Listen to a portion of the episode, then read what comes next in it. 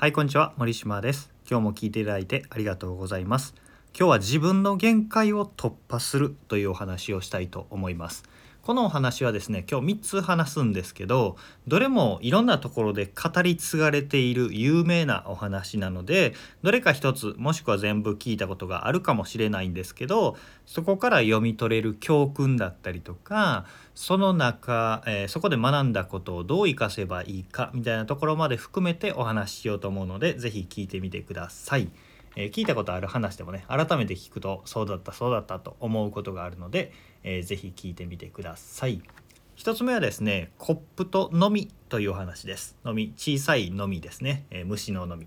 えー、コップにですねのみを入れるとのみってすごい跳躍力があるからコップからピョーンってすぐ出ちゃうわけですよ。なんですけどのみをコップに入れてすぐにガラス板とかパッて蓋をすると、えー、のみは頭をぶつけるわけですよねコツンコツンってジャンプするたびにコツンコツンって当てると。でしばらくして蓋をしたままずっと置いとくと当たらなくなるわけですねそのガラス板に。でスーッとゆっくりその板を外すとコップの高さまでしかのみは飛ばなくなっちゃうよというお話です。のみはもっともっと高く飛べるのに存在しない天井にとらわれてもうコップの外に出れなくなっちゃうというお話です。これがコップとのみというお話。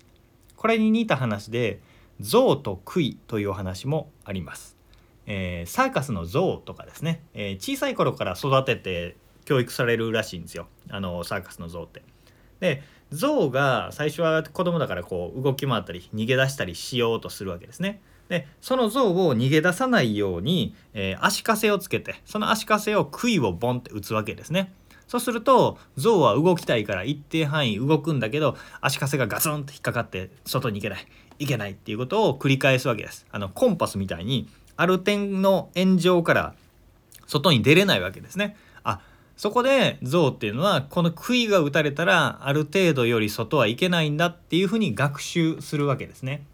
で何年も経って象が大きくなった時その像を縛り付けておくためにどんなに大きな杭が必要かっていうともう象ってめちゃめちゃでかいですから 僕もタイとかで会ったことありますけどうんすごい重量なわけですよ。生半可な杭とか足かせでは、えー、制御できないわけですね。なんですけど、えー、大きくなった象を、えー、縛っておくために必要な杭っていうのは子どもの頃と同じサイズでいいっていうことなんですね。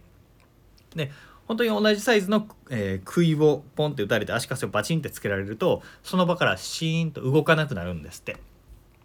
大きくなって子どもの頃とは比べ物にならないほどの力と重量を手に入れているのに象自身が逃げることはできない動けないって学習しているからその幻影にとらわれて動けなくなっちゃうっていうことです。そして最後に3つ目のお話ですね。野生のカマスというお話をしたいと思います。そして、えこの3つ目の話をした後にそれぞれについて解説していきます。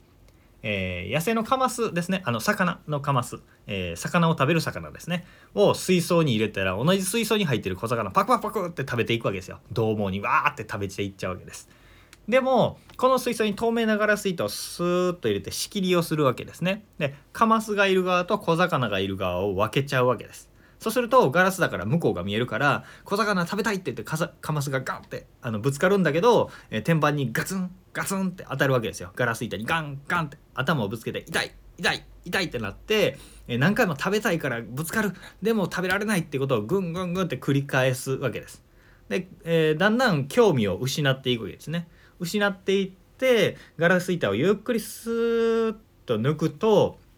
えー、2つの空間に分かれてたものが一緒になるわけですよだからカマスの近くに小魚をピュピューと泳いでてもすぐ近くに小魚を泳いでてもカマスはふーんって食べなくなるんですよね。食べようとしなくなるわけです。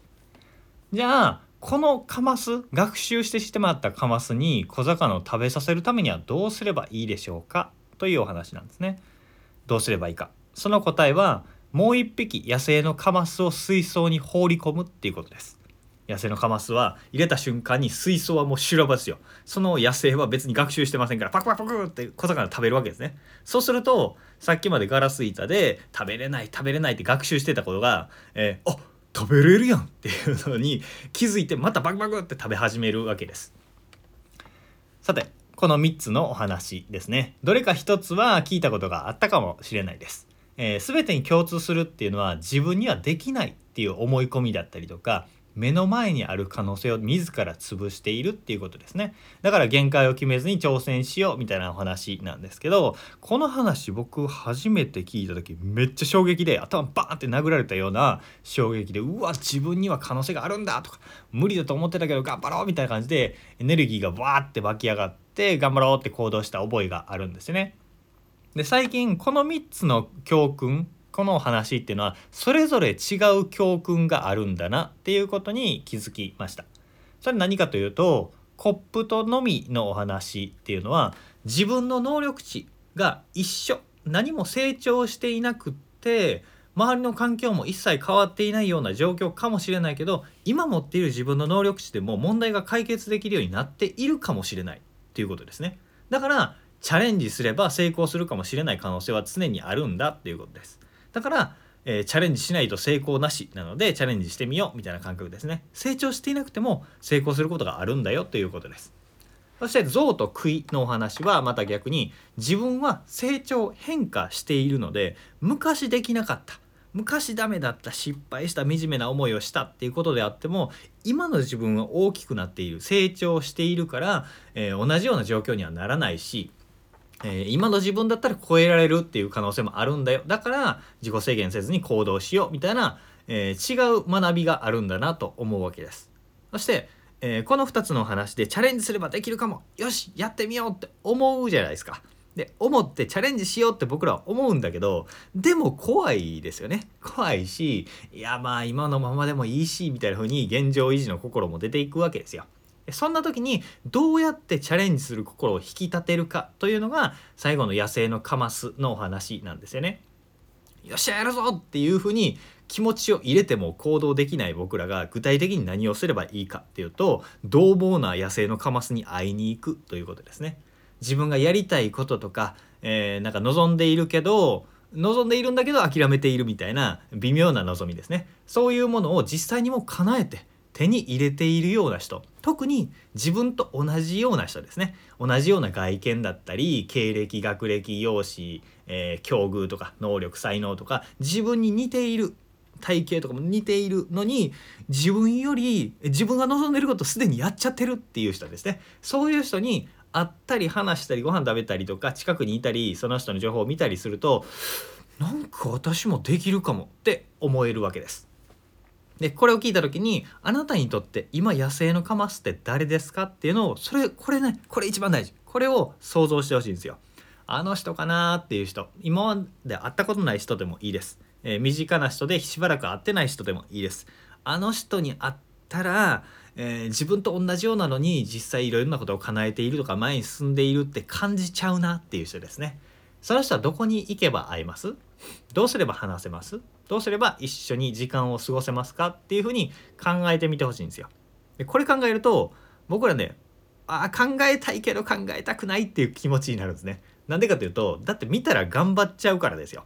頑張っちゃうのが分かるから会いたくないって気持ちもあるんですね。えー、頑張ったら疲れるし大変だしまた失敗するし落ち込むしみたいな風に。だから会わない方が良くないっていう風に、えー、結論付けて動かないっていう風に、えー、普通に生きてるとそうなっちゃうんですよ。だからそこはね、えー、えいやってこうそういう人に会いに行くっていうのがすごく大事になってきます。怖いし面倒くさいしどうなっちゃうんだろうっていう不安もあるんだけど、えー、自分の未来側自分が望む未来を叶えているような人に会いに行く接する一緒に時間を過ごすっていうチャレンジっていうのは、ね、めちゃめちゃ自分の人生を大きくガコンと車線変更をガコンとして違う未来に連れて行ってくれる行動になるので是非野生のカマスに会いに行くそれによって自分の限界を超えるっていうきっかけにしてもらえればなと思います。ということで今日も聞いていただいてありがとうございました。森島でした。ではまた。